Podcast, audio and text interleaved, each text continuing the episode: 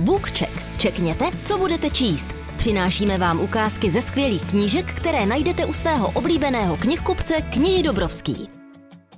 Ahoj, já vás vítám u našeho bookchecku. Dneska nás čeká čtení z pokračování série, která nese název Půlnoční kroniky. Budeme si konkrétně číst z druhého dílu. Ten první byl nazván Ve skrytu stínu a ten, který nás čeká dnes, je nazván Krvavá magie. Pojďme si na začátku říct, o jakou sérii se jedná. Kromě názvu Půlnoční kroniky vám rovnou můžu prozradit, že se jedná o dílo dvou autorek. Obě tyto autorky bez pochyby znáte. Jedná se o Bianku Josifony a Lauru Kneidl. Tyto německé autorky se zapsaly doslova do vašich srdcí zřejmě svou romantickou tvorbou. A mnoho z vás se těšilo na to, jaké to bude, když spojí své spisovatelské síly. Spojili je tedy v sérii Půlnoční kroniky, ve které se rozhodli propojit romantickou literaturu společně s fantasy žánrem. Povedlo se jim to podle přijetí čtenářů tak napůl. Některým se to líbilo hodně, některým možná méně právě proto, že vyhledávají více tu realitu, která je tady právě v tom fantazijním světě hluboce zastoupena. Můžeme mluvit o jakémsi urban fantazi, kdy se stále ten fantazijní svět zdá být hodně blízký tomu, ve kterém žijeme.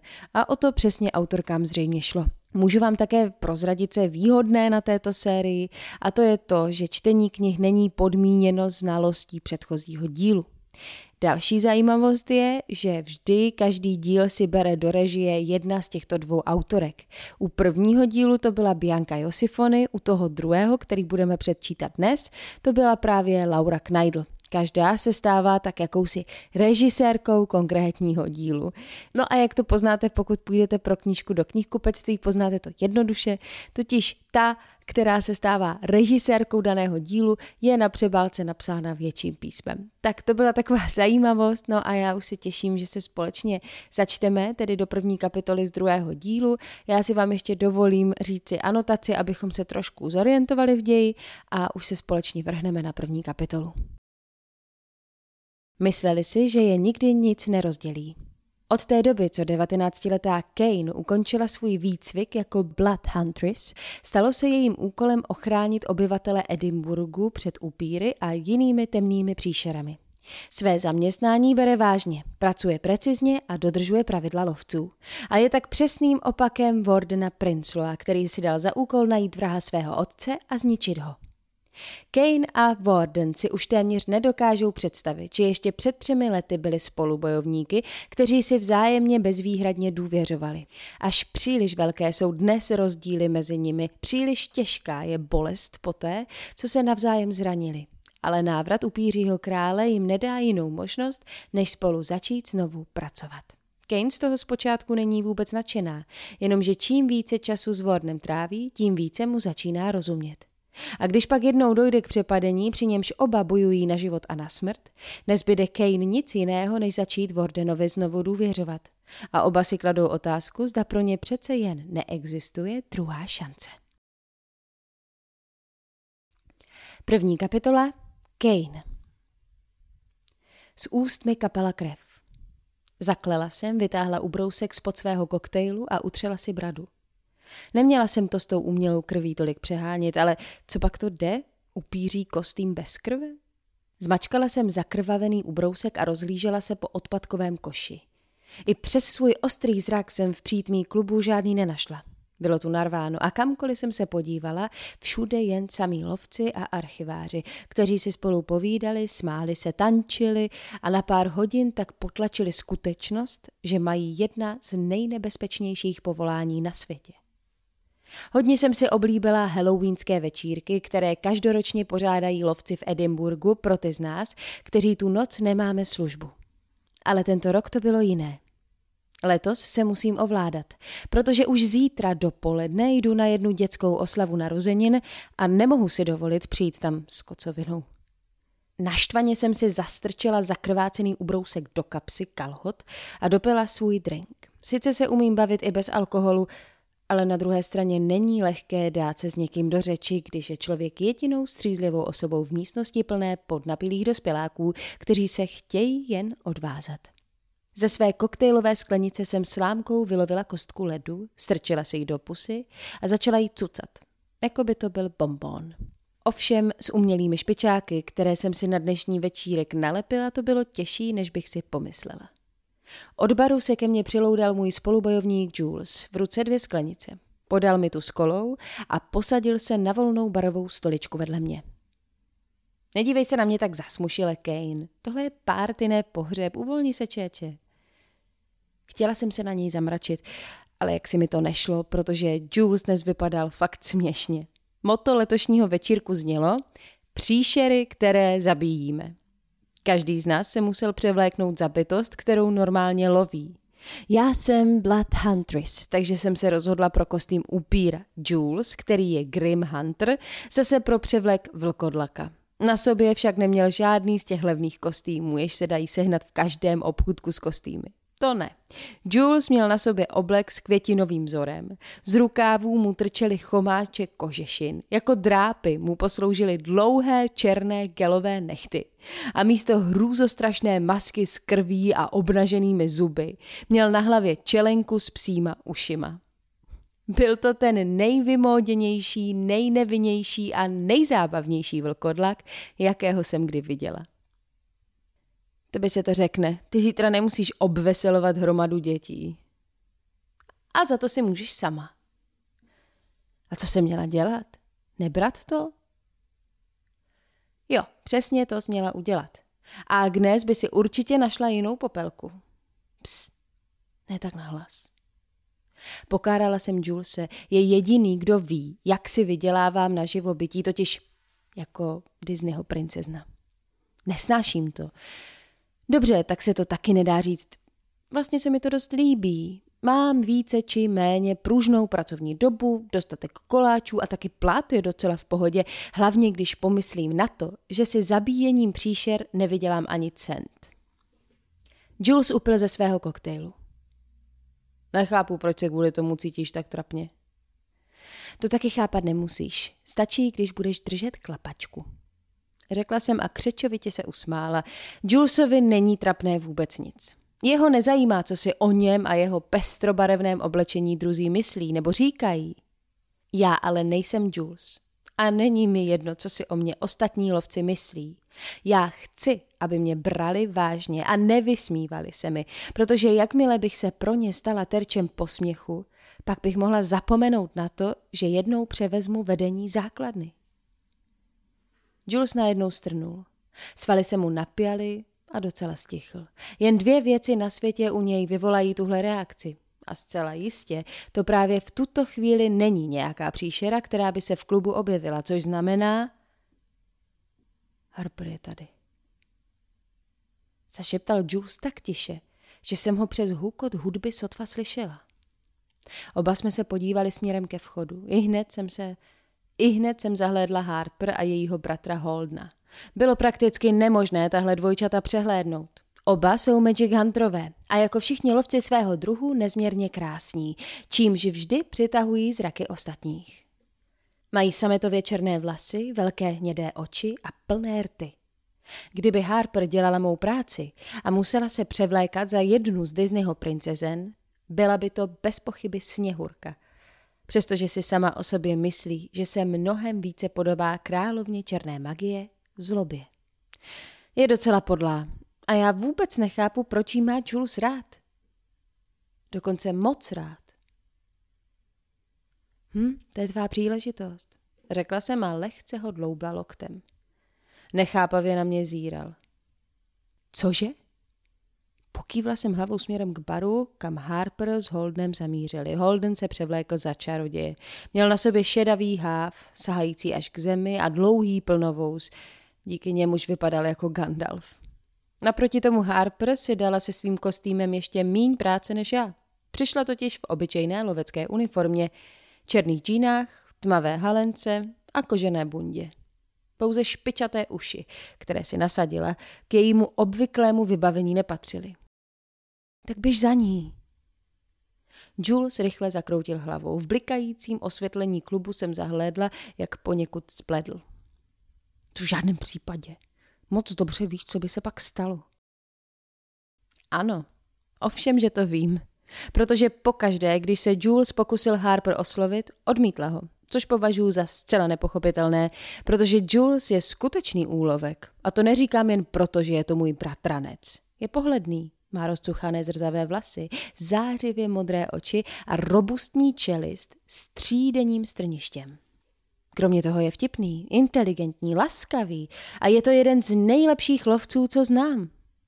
Možná, že není tak vysoký a nemá tak široká ramena jako většina Grimhunterů, ale co mu příroda odepřela, to dohnal svou disciplinovaností a rozhodností. Když s ní nechceš mluvit, tak na ní zapomeň. To se líp řekne, než udělá.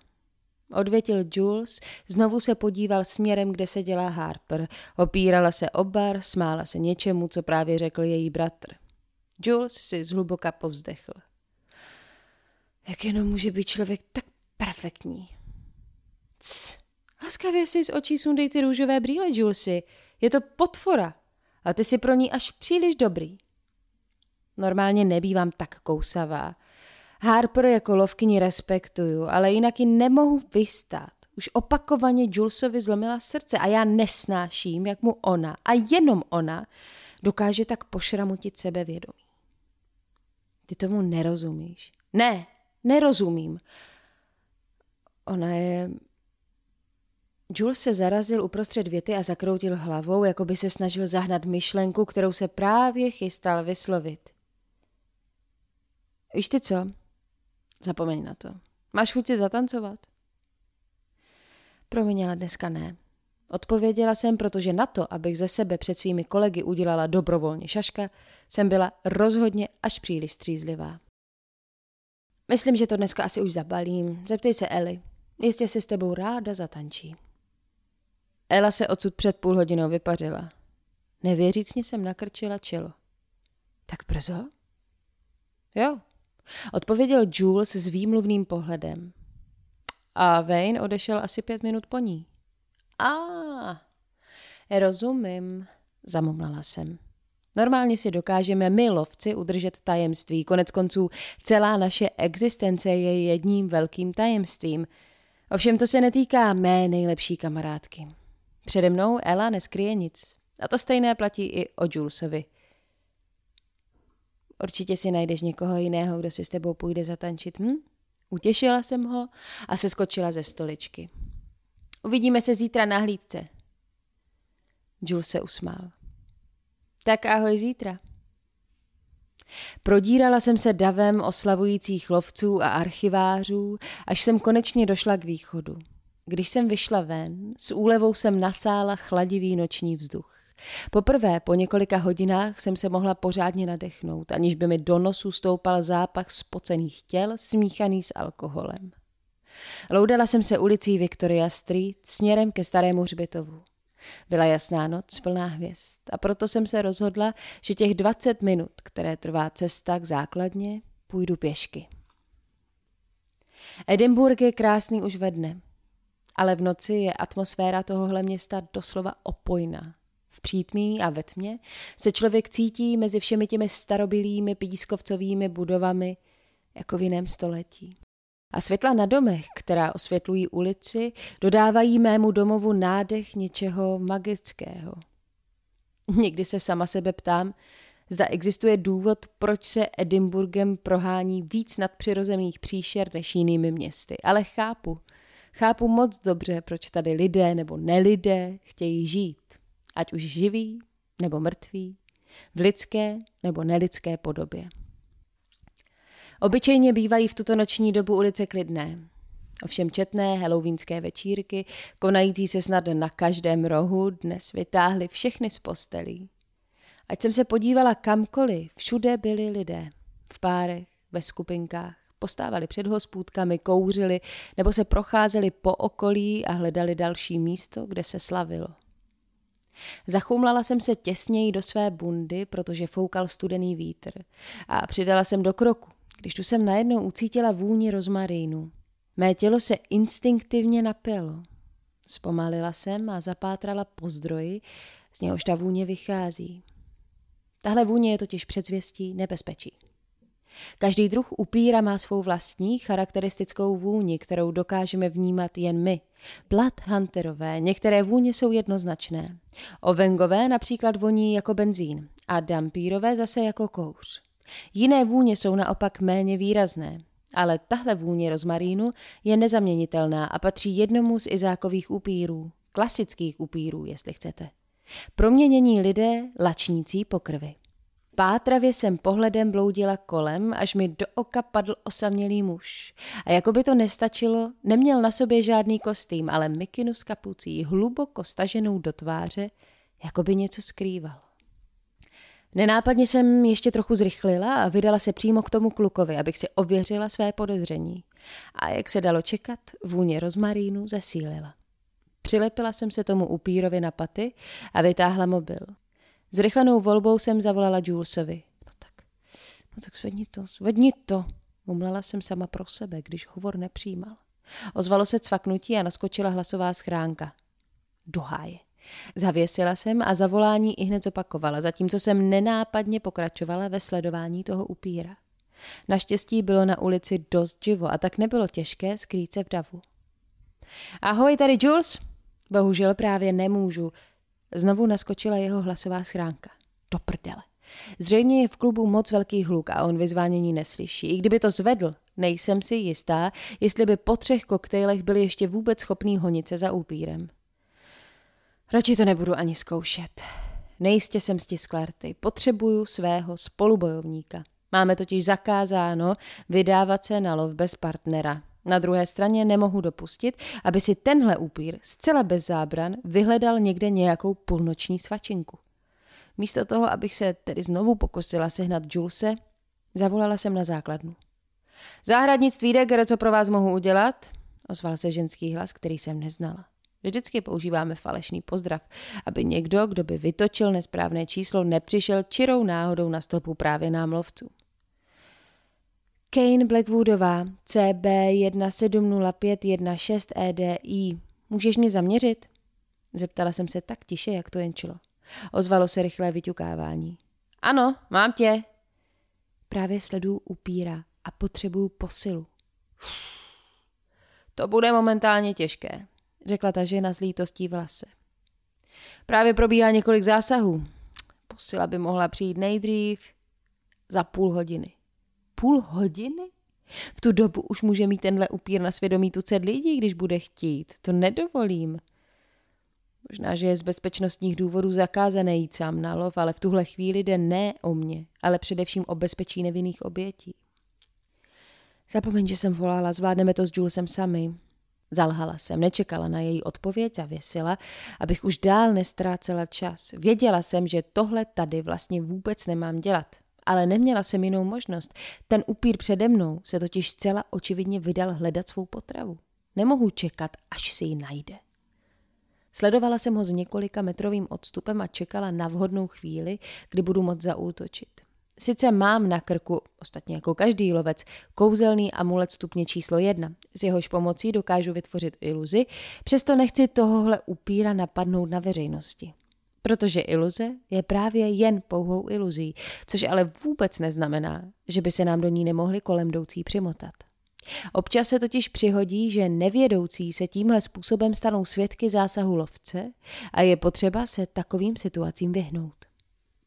Tenhle upír byl ke mně naštěstí milosrdný a tak jsem nemusela dlouho čekat, než sejde z hlavní ulice a odbočí do jedné z mnoha úzkých uliček, které jako cévní systém v lidském těle protkávají starou část města Edinburgu.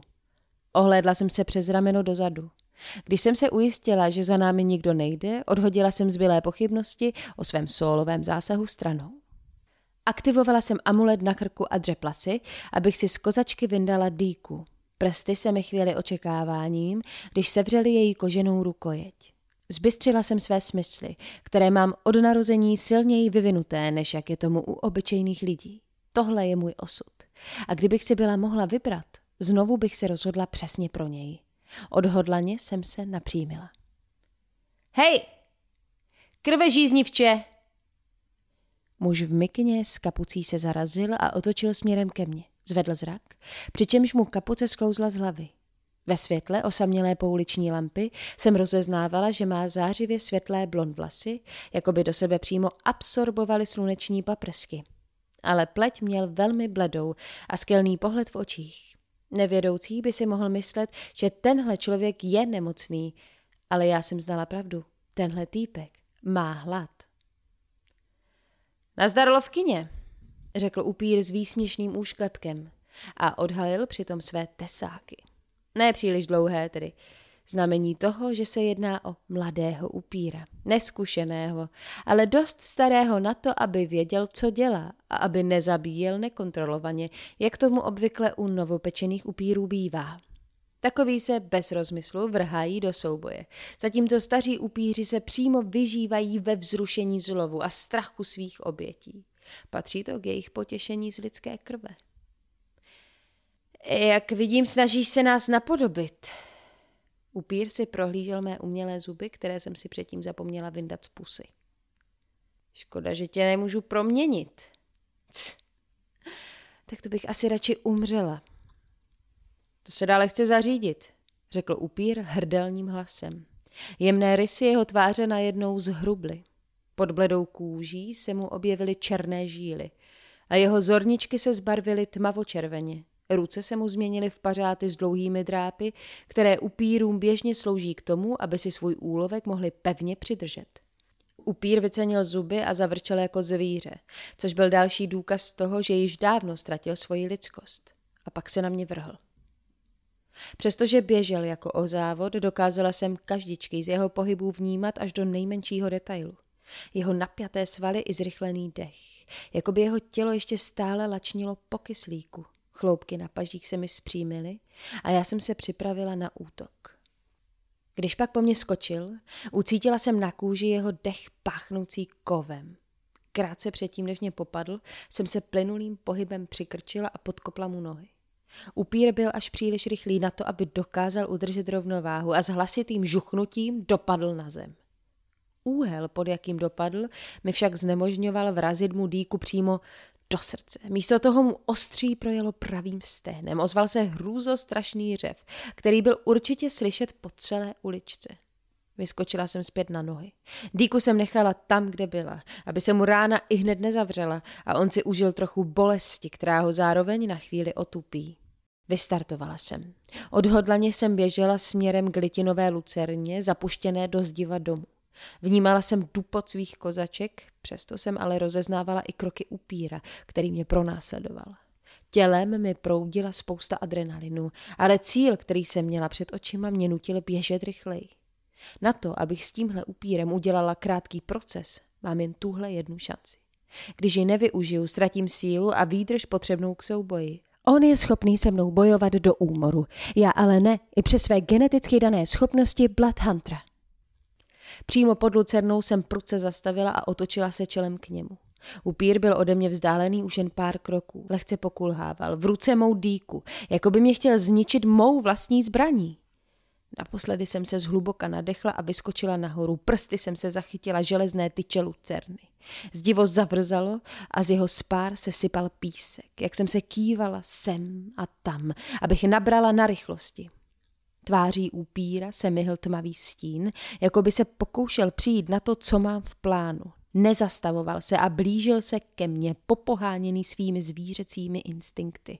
Napěla jsem tělo a naposledy se zhoupla ve chvíli, kdy ke mně upír doběhl a snažil se mě popadnout. Silně jsem ho kopla do obličeje. Ozvalo se křupnutí a vystříkla krev. Upír zařval a upustil mou dýku, protože si sáhl na svůj roztříštěný nos. Spokojeně jsem se pustila tyče. Oběma nohama jsem dopadla na dlažební kostky, popadla dýku a zabodla ji upírovi do krku, abych zadusila jeho nesnesitelný nářek. Upír stichl. S mlaskavým zvukem a valícími se potoky krve jsem ostří vytáhla, znovu se napřáhla a zabodla mu je mezi žebra přímo do srdce. Upír se na mě vyděšeně díval, pak naposledy vydechl a sesunul se mi k nohám na zem. S úlevou jsem si povzdechla.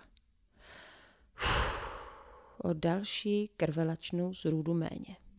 Vytáhla jsem svůj mobil, který náš souboj naštěstí bez úhony přežil. a napsala jsem na základnu zprávu, aby poslali někoho na odstranění mrtvoly. Právě jsem dopsala poslední slovo, když tu jsem koutkem oka postřehla nějaký pohyb. Otočila jsem se a nečekaně zírala do neuvěřitelně chladných modrých očí, které jsem znala tak důvěrně, jako svou dýku v ruce. Blackwoodová, co to má k čertu? Děkujeme, že jste poslouchali Bookcheck a nezapomeňte, že nejlepší knížky máme u nás v knihy Dobrovský nebo na našem e-shopu knihy Dobrovský.cz.